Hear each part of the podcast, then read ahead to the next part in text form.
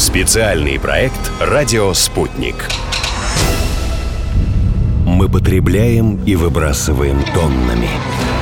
А новости о том, что через несколько лет закончится место на свалках, воспринимаем как бабушкины сказки. Думаем, все это будет когда-нибудь, не скоро. Скоро. Будущее уже здесь. Земля большая, но мы ударили по ней так, что пора что-то менять. Даже один человек может многое, если отбросить стереотипы. Осознанное потребление – это несложно. Ноль отходов – это достижимо. Как?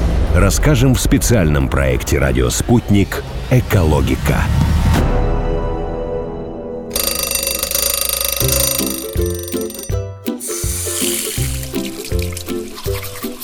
Большинство населения Земли не выйдет из дома, пока не почистит зубы. Стоматологи советуют менять зубные щетки в среднем раз в два месяца. Конечно, не все так поступают.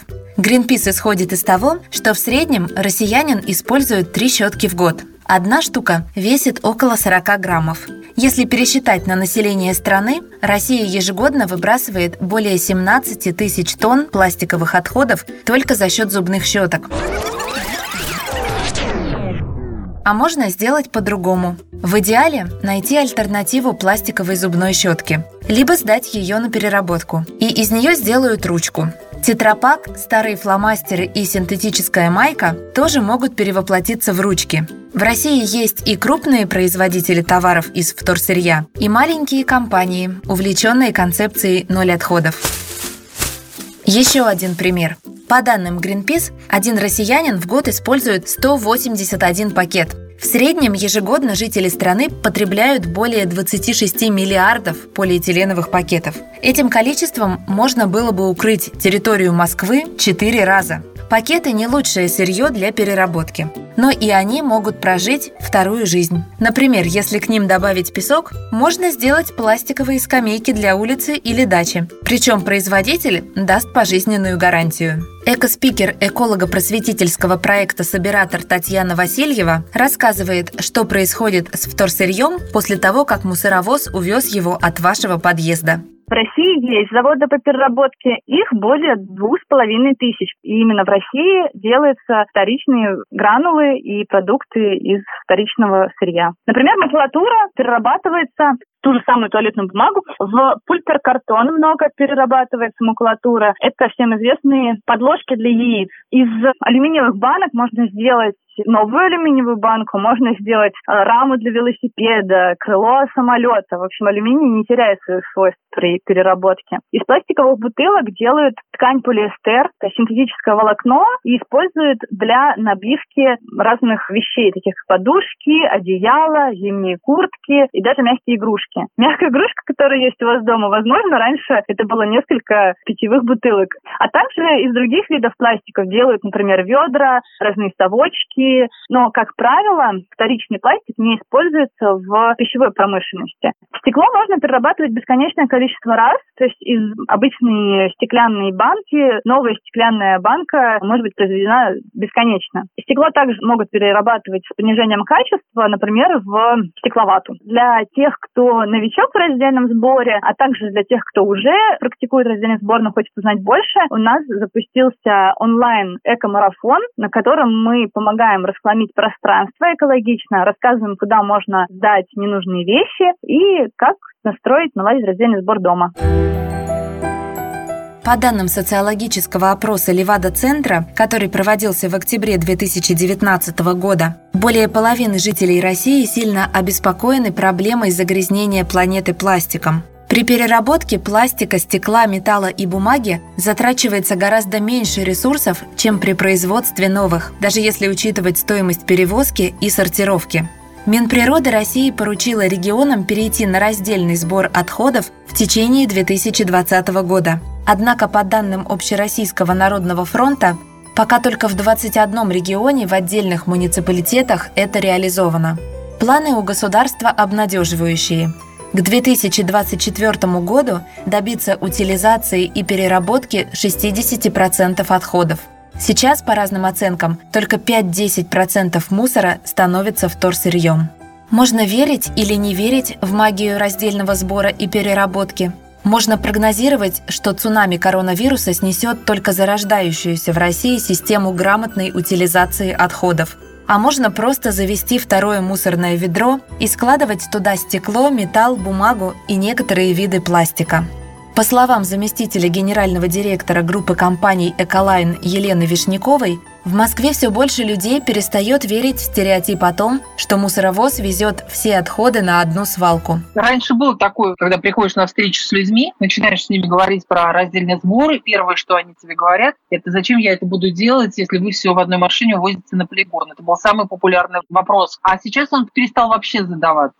Потому что с 1 января в Москве работает раздельный сбор в каждом дворе, и машины очень четко отличаются друг от друга. У нас теперь появился другой вопрос. Почему ваша машина машина приехала и не все забрала. Она оставила мусор, верните машину немедленно. Конечно же, раздельные собранные отходы вывозятся разными машинами, во-первых. Каждый оператор в Москве потратил довольно крупную сумму денег на закупку дополнительных мусоровозов. Мы думаем о том, что можно сделать, чтобы повысить уровень вторсырья в баках, чтобы люди начали им пользоваться, и чтобы хоть как-то эту историю можно было монетизировать. Если сортировка не начинается на кухне, ее не бывает. То есть мы можем строить заводы, можем покупать мусоровозы, можем сортировщиков нанимать, но если сырье не отсортировывается на кухне, это сбор смешанных отходов и последующая сортировка что изначально снижает количество возможностей извлечь сырье. Такой усредненный показатель извлечения вторсырья, ну там 20-25%. Это содержание именно перерабатываемых фракций из бака со смешанными отходами можно достать максимум 7, ну 8 процентов вторсырья. А из правильного бака с раздельно собранными отходами,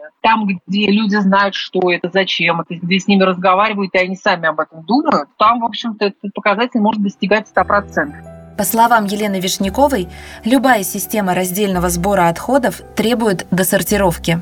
Никто не гарантирует, что в контейнер с пластиковыми бутылками не попадет бутылка стеклянная. Ручная сортировка помогает сделать вторсырье максимально пригодным для переработки. Ведь одна неформатная вещь может загубить всю партию или даже вывести из строя дорогостоящее оборудование. Лейла работает на сортировочной линии в Эколайне. Носит спецодежду, маску и перчатки – в период пандемии коронавируса еще и защитный костюм. Целыми днями стоишь на ногах, по 10 часов перебираешь, ты стоишь на одном месте, у тебя работают руки, сортируешь, ячейки собираешь макулатуру, белую бумагу, тетрапак, химия, она все собирается в ячейки. В магазин идем, видим мусор. Я говорю, дочка, вот это мы собираем, вот это вот алюминий, вот это, говорю, баклажка, вот это собирается, сортируется спрашивают, как вы работаете, что вы делаете. Людям интересно, что такое мусорка, как будто они не знают, что это. Ни от чего делается что-то. Я, например, до этого времени вообще не знала, то, что так делают. Я думала, вот этот мусор там заполнили, выгружают куда-то далеко, сжигают. Оказывается, нет. Действующая в Москве двухпоточная система раздельного сбора, когда в один бак кладут смешанные отходы, а в другой бумагу, пластик, стекло и металл, Достаточно удобно, полагает Елена Вишнякова хотя некоторые ставят под сомнение ее эффективность. Двухпоточная система в Москве, во-первых, позволяет сохранить дворы. Мы провели порядка 10 тысяч встреч уже с населением за эти там, 6 лет. Очень часто население Москвы говорит, вместо того, чтобы говорить, что да, давайте больше разделять, они говорят, вы знаете, вы своим контейнером заняли мое парковочное место. Парковочные места во дворах Москвы – больное место, не менее больное, чем э, тема отходов. Двухпоточная система позволяет просто один контейнер под сухие отходы, один под мокрые отвести.